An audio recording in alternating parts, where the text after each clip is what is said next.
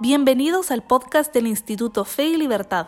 En este espacio conversamos con expertos y analizamos posturas sobre economía, religión, libertad y más. Bienvenidos a un nuevo episodio del podcast Fe y Libertad. Hoy estamos celebrando el Día de la Madre y por eso nos acompaña mi mamá, Luisa Dávila de Gracioso. Gracias mami por acompañarnos en este episodio. Gracias Marianita por invitarme. Va a ser una gran experiencia para mí compartir contigo tu trabajo. Ay, qué linda. Pues hay muchísimas cosas de las que yo quisiera platicar contigo, pero como solo tenemos 20 o 30 minutos, eh, traté de reducirlo lo más que pude. Eh, yo siempre he creído que tú sos una mujer muy independiente, muy ambiciosa y que siempre tuviste muchísimos sueños. Eh, y creo que tal vez escuchándote hablar de cómo eras tú en tu juventud, ser mamá no, no estaba tan presente. ¿Cómo, cómo fue ese proceso de, de, pasar de, esta joven llena de ilusiones y de sueños, eh, de explorar el mundo y de leer muchos libros y conocer a mucha gente, a ser la mamá de ocho hijos? Ala, eso suena importante.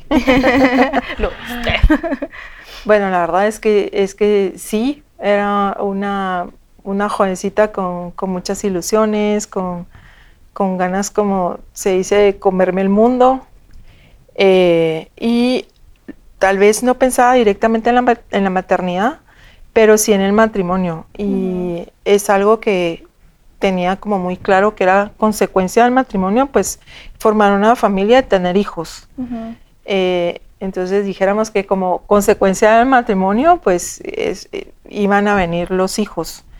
Eh, realmente, como tú dijiste, sí, sí tenía como una mente muy abierta y, como muy dispuesta eh, a embarcarme en aventuras y tal vez la maternidad ha sido como, junto con el matrimonio obviamente, como una de las aventuras más lindas que, que he podido experimentar. Yo creo que cuando tú decís la maternidad es algo súper lindo, pero también está llena, por lo menos lo que he visto contigo y con mis hermanas que ya son mamás, con la Pili, que, también tiene dos hijos, que está acompañado de, muchos retos, de momentos bien duros. Y pues yo estoy pronto a, pronta, ¿cómo se dice?, a casarme y a comenzar una familia también. Entonces, ¿qué consejo me darías a mí y a todas las mamás que están empezando su vida de madres eh, para esos momentos en los que se pierde el glamour, en los que uno se siente un desmadre y, no sabe cómo seguir adelante. Como sobrepasado. Sí. Yo creo que a través de la vida uno siempre va a pasar por momentos de ese tipo, independientemente si sean como mamá, si sea como profesional, eh, siempre van a llegar momentos que uno siente que las circunstancias lo superan. Pero pensando que siendo mamá, pues tomándose una pausa. A veces eh, yo pienso y trato, traté de hacerlo, y eso lo fui adquiriendo con el tiempo, ¿verdad? Pero ahora que tú me estás pidiendo un consejo, pienso en dar dos pasos hacia atrás. Eh, la juventud lo hace a uno ser muy impulsivo. Eh, probablemente, pues, híjole, Mariana, o sea, cuando yo, cuando yo tenía tu edad, ya teníamos cuántos años de casados, o sea, como cinco o seis años de casados.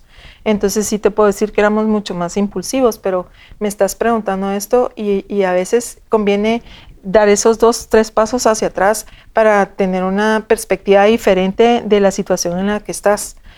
También eh, importa mucho rodearse de gente que, que más o menos opine como tú y que te pueda servir como apoyo eh, para, para, afrontar esos retos que definitivamente vas a tener. ¿Sabes? Otra, no sé, otro, otro temor que a mí me da, yo soy una persona bastante ansiosa y creo que las expectativas son algo que a mí me dan miedo. No solo las expectativas que yo tengo de, de cómo debo ser como madre, sino también de las expectativas que creo yo la sociedad impone de cómo tiene que ser una mamá. ¿Cómo puede uno enfrentarse a eso? Pues con, ahorita que me estás haciendo esa pregunta, estoy pensando que tiene como, como dos partes. La primera es eh, las expectativas que tienes tú. Uno debe ser uno mismo con los hijos, porque como, como me decís, eh, la sociedad te impone ciertos parámetros. Eh, por ejemplo, los niños tienen que tener clases extracurriculares, se espera que alcancen ciertos niveles de desarrollo en el tiempo en que debe ser, etc.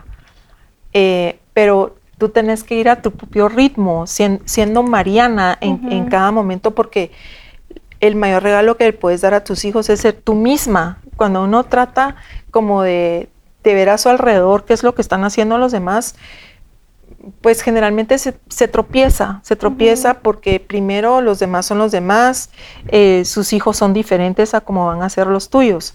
Entonces, eh, tener altas expectativas es, algo que es muy bueno, es lo que nos ayuda como, como a no ser personas mediocres, ¿verdad? Eh, realmente por eso precisamente es que uno mira alrededor, ¿verdad? Y muchas veces tiende a compararse y eso es bueno en cuanto y en tanto no, no te haga sentir como que vas retrasada, como que todo el mundo lleva un ritmo y, tú vas como detrás de todos porque eh, cada uno tiene distinta forma de desarrollar, de desenvolverse. Entonces eh, creo que eh, el niño también, eso es algo muy importante, te va a ir dando qué pautas eh, necesita, ¿verdad? Yo te podría decir que cada uno de nosotros es como un libro en el que los padres aprendemos a leer. Y por eso a mí me, parece tan apasionante, no solo como la maternidad, sino eh, el asunto de, la enseñanza, de la docencia, porque uno va leyendo en las personas qué es lo que necesitan y eh, para, para, cubrir las expectativas no de la sociedad ni las tuyas propias, sino de la persona eh, individualmente. O sea, de los hijos, digamos, de qué es lo que ellos necesitan y esperan de ti. Sí, porque eh, hay hijos que son muy independientes, que van aprendiendo las cosas solitos y hay otros que pues necesitan como que uno esté más encima de ellos, ¿verdad? Entonces ir aprendiendo todo eso de cada uno de los hijos es como la, pues no sé, es como redundante decir, ¿verdad? Pero, que, pero ellos te van, uno va leyendo, uno va leyendo. Entonces, las expectativas que hay que cubrir no son las que te dice la sociedad ni las tuyas propias, porque a lo mejor uno eh, tiene sus propios sueños y sus propias, pero realmente lo que, lo que uno está llamado a hacer como educador, como padre, es potenciar eh, todos los dones, todas las cualidades ayudarlos a, adquirir esas virtudes que les hagan falta y a mantener las que ya tienen. Sabes, escuchándote, pues ya que ya que me voy a casar pronto, eh, y uno empieza a pensar en sus hijos y dice, ay, ¿cómo va a ser mi hijo? Y tal vez le va a gustar la música, o va a ser deportista y seguramente va a estudiar tal cosa, y uno empieza a crear como esta figura de, de, de quién y cómo va a ser nuestro hijo. Al final, como tú decís, pues uno no puede imaginarse, ¿verdad? De cómo va a ser esta persona y que uno va a tener que adaptarse a esas, a esas, a sus necesidades, a sus sueños también, que yo creo que eso también debe ser algo difícil, como yo quería esto para ti y, eh, y tal vez no es lo que, lo que tú crees, tú como hijo, ¿verdad? Que eres para ti mismo, para tu propia vida. Creo que eso también debe ser difícil. Todo en la vida es un aprendizaje. Eh, es como una frase un poco triada decir que nadie nos enseña a ser papás, pero nadie nos enseña nada. Realmente es lo que uno quiera aprender, eh, lo que uno quiera tomar del ambiente, lo positivo, eh, y entonces uno se convierte en un gran observador. Entonces estás observando cómo son otras familias, cómo y entonces uno va tomando de lo que ve, de lo que, de, incluso de su propia familia, hay cosas que uno puede tomar y ponerlas como en ese bagaje que quiere también para la familia que uno va a formar. Y habrán cosas que uno dice, bueno, esto se va a quedar en el pasado, ¿verdad? Y esto, la verdad es que yo preferiría cambiarlo. Y después es una gran sorpresa. Yo, yo creo que no perder la capacidad de sorprenderse eh, es un elemento clave eh, para la educación, para, para llevar a una familia adelante, porque siempre nos van a salir sorpresas, tal vez a veces no, no las que hubiéramos querido, ¿verdad? Eh, pues de repente uno tiene hijos con enfermedades o con discapacidades que son como un gran reto realmente como, como madre y, como familia, ¿verdad? Entonces, si, si, uno está con la mente abierta, eh, pues, y abierta al aprendizaje, ¿verdad? Otra pregunta que tengo en mente es que, que uno escucha mucho que la maternidad completa a las mujeres y hay muchas mujeres que no les gusta que, que se diga eso. ¿Qué, ¿Qué piensas tú? Bueno, algo así como respuesta muy femenina, hormonal, sería, eso quiere decir que si una mamá no es madre está incompleta, ¿verdad? Pero, pero yo creo que cuando te dicen que, que uno se completa a ver, vamos a ver.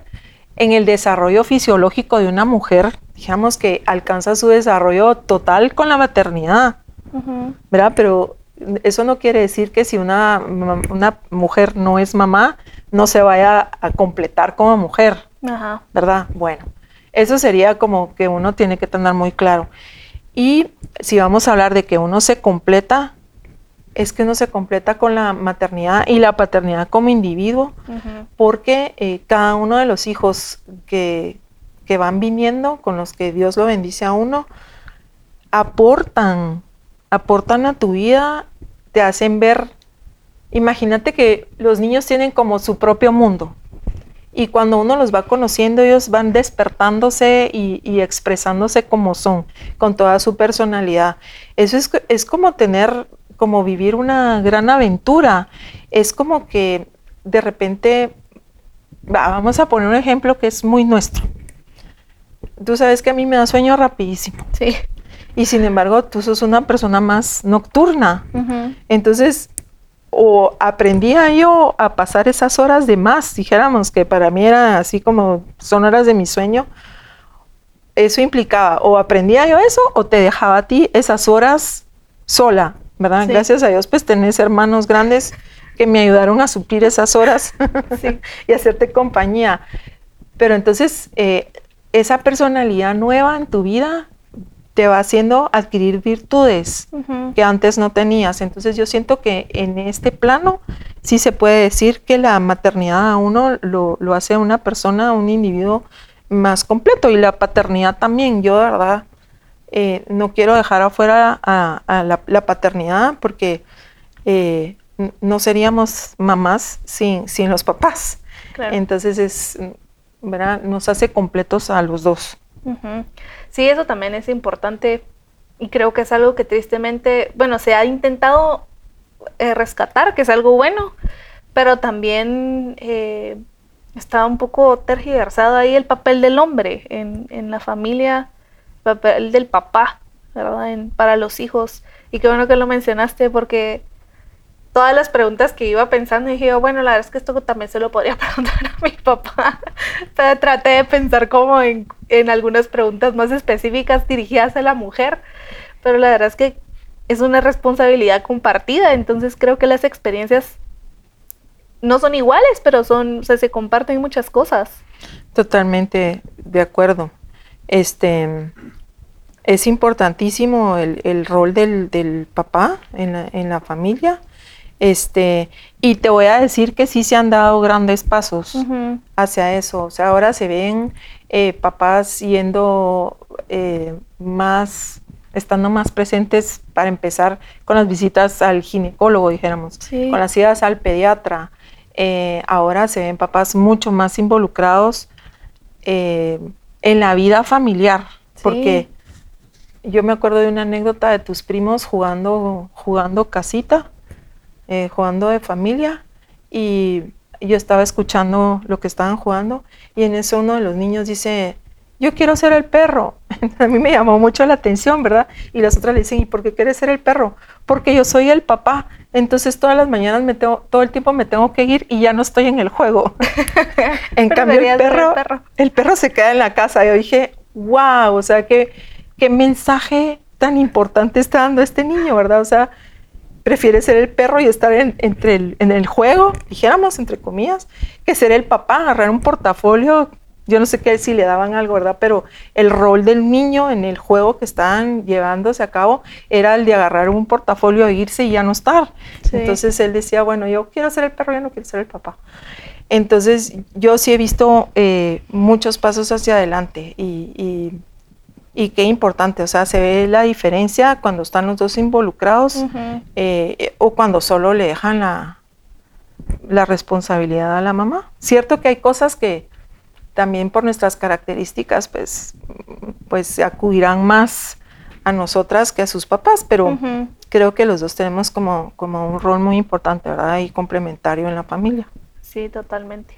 Cambiando un poco de tema, bueno, ya ahorita gracias a Dios he visto cómo mis hermanas se han transformado también en mamás en estos últimos años y veo qué diferente es ser mamá de un bebé a ser mamá de un niño.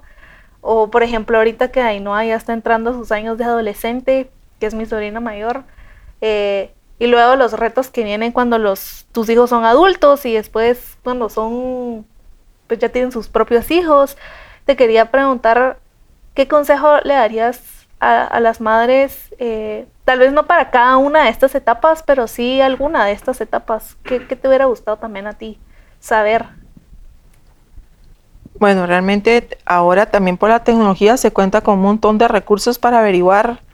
Incluso me acabo de acordar de una aplicación que que hay, que ahorita pues obviamente no me acuerdo del nombre, pero entonces sigue todo el desarrollo desde el embarazo. Ah, sí. En verdad, entonces, y te explica eh, qué es lo que vas a sentir y bueno, entonces como que todas esas etapas tempranas de la vida están súper cubiertas. Uno puede encontrar en todas partes eh, información y asesorarse eh, de buenas fuentes de todas esas cosas. Pero cuando el tiempo pasa y uno se hace mayor, eh, ya nadie quiere, ya nadie quiere hablar, incluso ni, ni, de tu edad adulta. O sea, se habla mucho, por ejemplo, del síndrome del niño vacío. Pero yo pienso que estamos muy preparados para toda esa primera etapa de la vida de nuestros hijos, hasta la adolescencia y después a la universidad. Después eh, también se está dando un fenómeno, pienso que es, que es como muy, bueno, ahora ya se nos está pegando como lo de otras sociedades como la de Estados Unidos, que, se están yendo los hijos más con mayor frecuencia a vivir fuera de casa, aunque no estén casados, pero de todas formas como el tiempo en el que los, hijos se casan se ha ido, no postergando pues, pero se casan más grandes, o sea que el tiempo que son adultos jóvenes y viven en tu casa, pues antes eso no se daba, ¿verdad? Eh, esa, sobre esa etapa me hubiera gustado a mí como hablar más o que me pudieran aconsejar, pero cuando me hubieran podido aconsejar, eso no se daba. O sea, uno se iba muy joven de su casa. Sí.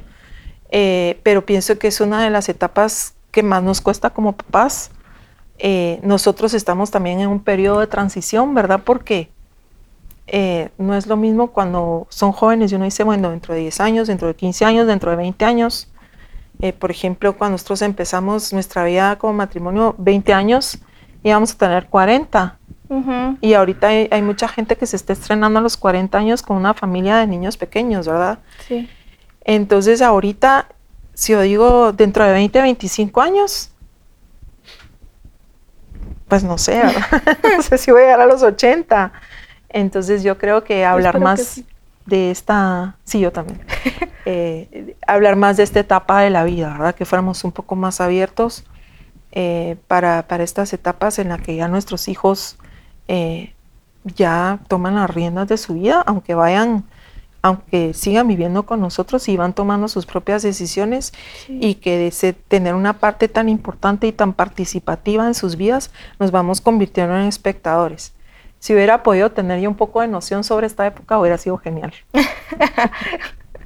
sí, creo que hubiera sido útil. Y también escuchándote pienso en que debe de ser bien difícil tu, principal rol por, no sé, 20, 25 años, incluso más, ha sido este de protector, de educador, eh, de, una, de una mamá y un papá como muy activos y muy presentes en las vidas de tus hijos, en los que se caen de la bicicleta los volvés a subir y después, eh, pues uno se vuelve adulto y tal vez ya no necesita el mismo tipo de ayuda.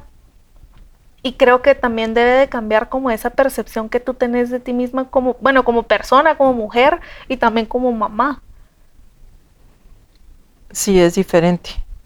Em, a ver, cuando tuvimos nuestra primera nieta, a mí se me ocurrió que cuando llega el momento en el que uno empieza a pensar que tiene que hacerse a un lado, que sí es algo difícil, eh, porque mira, dejas el protagonismo, porque ya, ya no son mis hijos, por, sino que ya son como te presento a mis papás, o sea, eso es, otro, es otra etapa totalmente diferente, entonces uno podría sentirse relegado, uno podría sentirse desplazado, y entonces vienen estas criaturitas que son los nietos y volvés a ser como el centro, como el centro del mundo para alguien.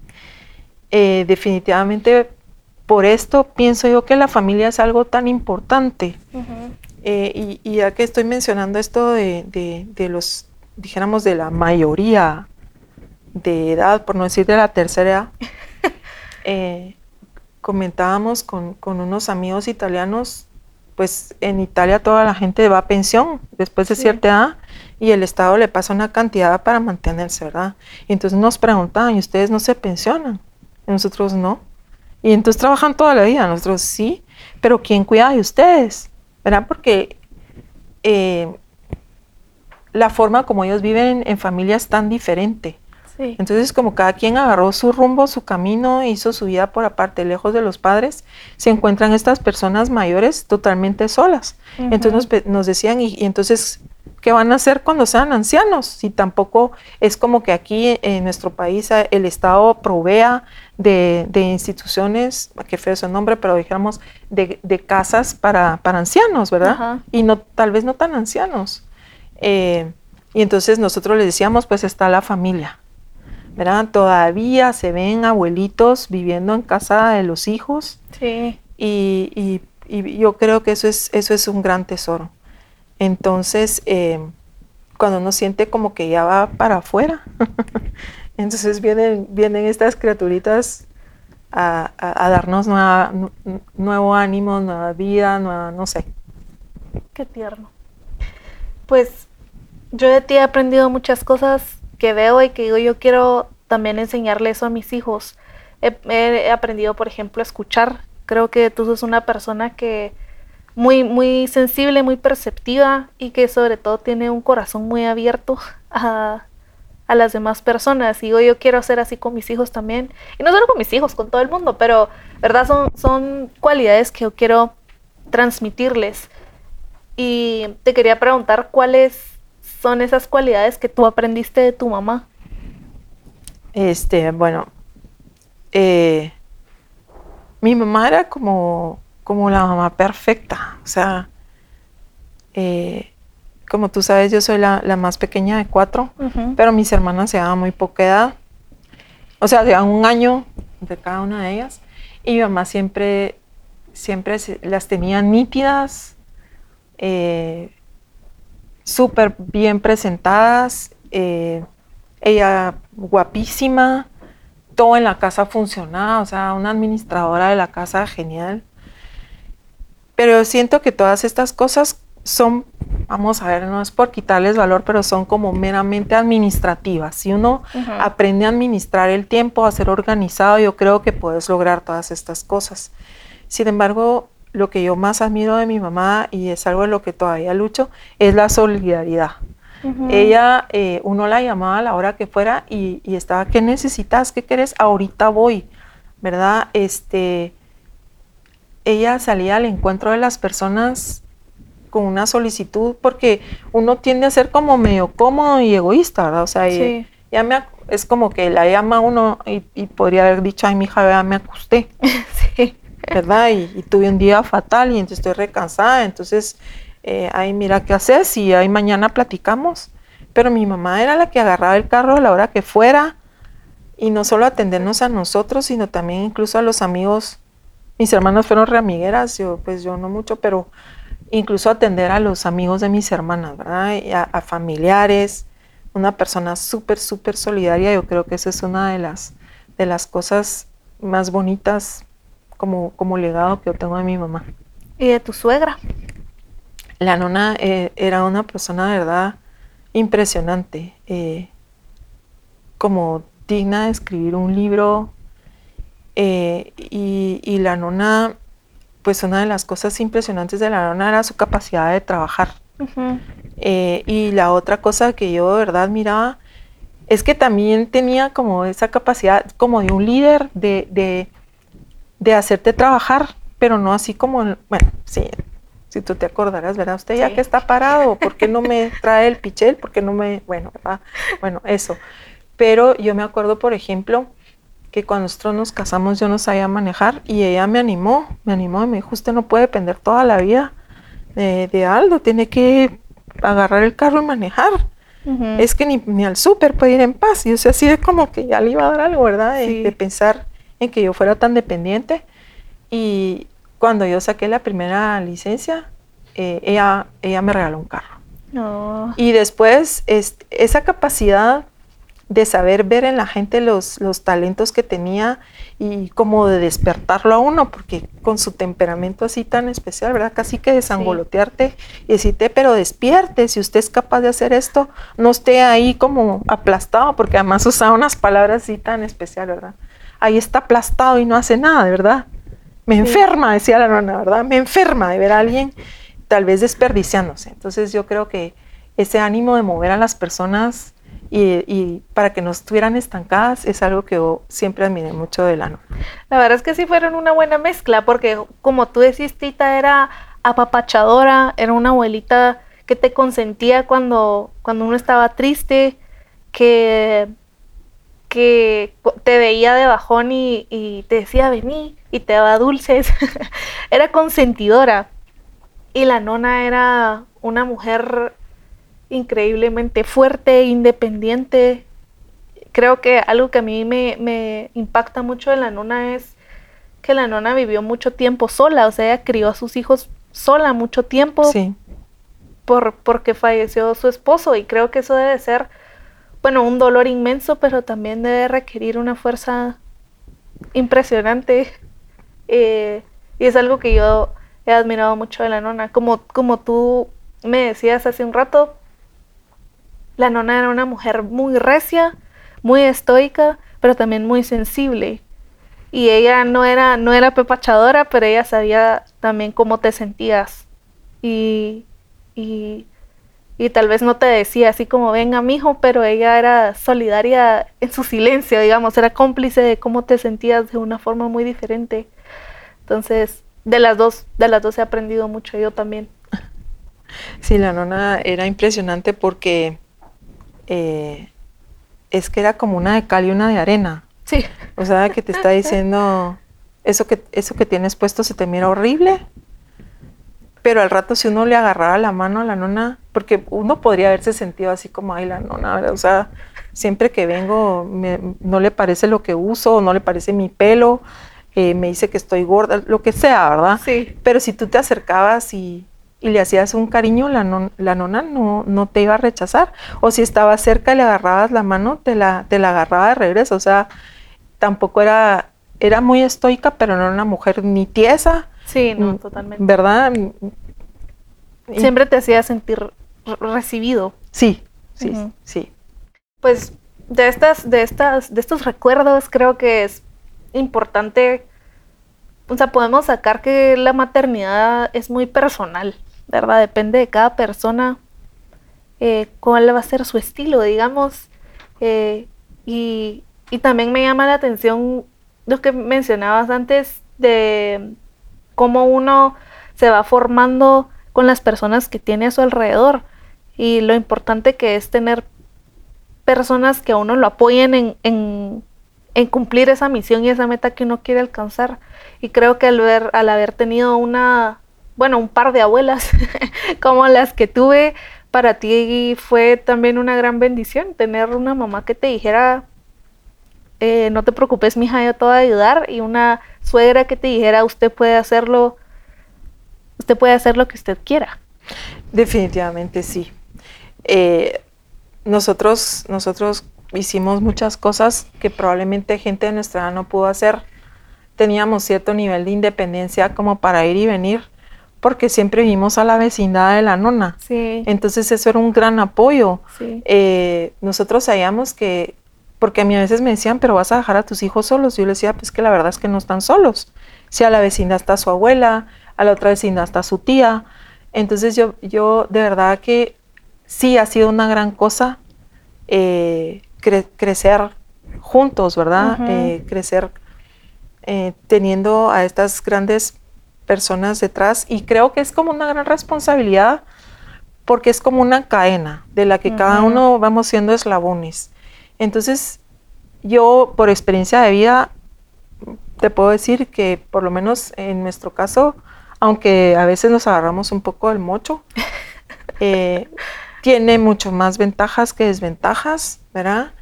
Em, porque ahora sucede mucho que las familias pues se separan, no dijéramos que se desintegran en mal plan, Sí. sino solo anda cada quien por su lado. Pero el hecho de tener nosotros detrás estas personas que, que nos dieron tanto apoyo, que nos ayudaron, eh, que nos jalaron las orejas cuando hacía falta, creo que nos, que nos da como la responsabilidad de nosotros continuar con, con su legado, ¿verdad? Creo que de verdad que sí es muy importante continuar con ese legado de familia, de unidad, eh, donde, ¿verdad? Bueno, no vamos a hablar de la nona, o sea, todos sabemos lo importante que es una mamá en una familia italiana. Sí, totalmente. Este, y, y- y creo que es, que es una gran riqueza y que no hay que desperdiciarla. Bueno, para cerrar este episodio, mami, de ti y de, y de papi he aprendido muchas cosas, pero sobre todo cómo tener una relación con Dios. Eh, cómo una mamá le puedes y un papá le pueden enseñar a su hijo a tener una relación con Dios desde la libertad. Pues tomando como lo último que, que dije, las últimas palabras de la pregunta anterior, que tener unas, unas abuelas con esta riqueza eh, es algo que uno no puede como echar por la borda, pues probablemente mucha de esa fortaleza para nuestra fe la recibimos de, nuestras, de nuestros padres, ¿verdad? Eh, pues ah, yo no tengo la experiencia de haber ido pellizcada a misa, por ejemplo, porque, porque no la tuve, ¿verdad? Solo era muy yo. Eh, aunque alguna vez le tuvieron que decir a mi mamá que, que no importaba si no iba a misa, porque yo llegaba mucho a distraer al sacerdote. Eh, y, y Aldo era igual, ¿verdad? Pero yo creo que eh, la fe y el amor a Dios no puede ser algo encorsetado, no es una obligación, o sea, el amor obligado, como dice, como dice el refrán, ¿verdad? Eh, a la fuerza ni el pan es bueno, entonces tampoco se le puede imponer como tal eh, una fe y un amor a Dios a los hijos. La verdad tiene luz propia y, entonces brilla con su propia luz. Eh, viviendo uno la fe con sencillez, con amor, con constancia, sin nada rebuscado, raro. nosotros los invitábamos a rezar porque, si te acuerdas, cuando hacíamos paseos en familia, como que siempre era momento de rezar el rosario, ¿verdad? Entonces era como, si nos quieren acompañar, acompáñenos, si no, no, o sea, no, no pasa nada si no quieren rezar. Solo porfa, no, no nos distraigan ni vayan a estar ahí Sí. haciendo mucha bulla, ¿verdad? Bueno. Si, no- si no van a ayudar, no estorben. Y después con la, con la misa, que son como, eh, eh, mira, la oración y, y los sacramentos son como, como la base de, de- de nuestra fe y viviéndolos nosotros con espontaneidad y de verdad que ahí eh, es una cosa, el protagonismo de tu papá en eso es súper importante porque la, la fe, si uno va a una iglesia, generalmente se ven más mujeres que hombres. Sí. Entonces, el hecho de que un padre de familia viva la fe de verdad, o sea, sí con compromiso, con, con lealtad, con sinceridad, con alegría, con, o sea, no como una gran obligación, sino como por, con un gran gusto. Entonces, eso es, los gustos se pegan, o sea, si, si yo te digo, si en nuestra casa nos encanta la pizza, o si nos encantan las hamburguesas, esa, es un gusto que nosotros compartimos con los hijos. Si nosotros vivimos ese, ese, esa alegría y ese gusto por la fe, eh, pues se contagia, Sí. ¿verdad? Se contagia. Y si el otro está medio, medio renuente y no quiere, pues tampoco obligarlo. Llegará el momento en que, en que encontrará el provecho de, de hacerlo, ¿verdad? Entonces, sin obligar a, aconsejando, ayudando, acompañando, orientando, pero así como obligados, brazo retorcido y pellizco, como que... No, funciona. Gracias, mami, por, por estar con nosotros en este episodio. Me la pasé muy bien, podría hablar contigo mil horas más. Eh, antes de irnos, no sé si quisieras agregar algo. Bueno, yo, yo creo que es, es, muy importante que le demos a la maternidad el lugar que, que debe tener, eh, que es un don. Hay mujeres que no, que solo no, no, no pueden ser, como que no le sale, eh, pero si uno se casa, dijéramos, con el ánimo de hacer y de formar una familia, pues la maternidad viene implícita, ¿verdad? Entonces agradecerlo como un gran don eh, y, luchar por una sociedad y un ambiente en el que se favorezca y se promueva una maternidad sana, dijéramos, ¿verdad? Una maternidad sana para cuidar mejor a la familia. Excelente. Muchas gracias, mami. Feliz Día de la Madre. Gracias, mi amor linda. Y también feliz Día de las Madres a quienes nos escuchan. Eh, gracias por unirse a este episodio del Instituto Fe y Libertad. Nos vemos a la próxima.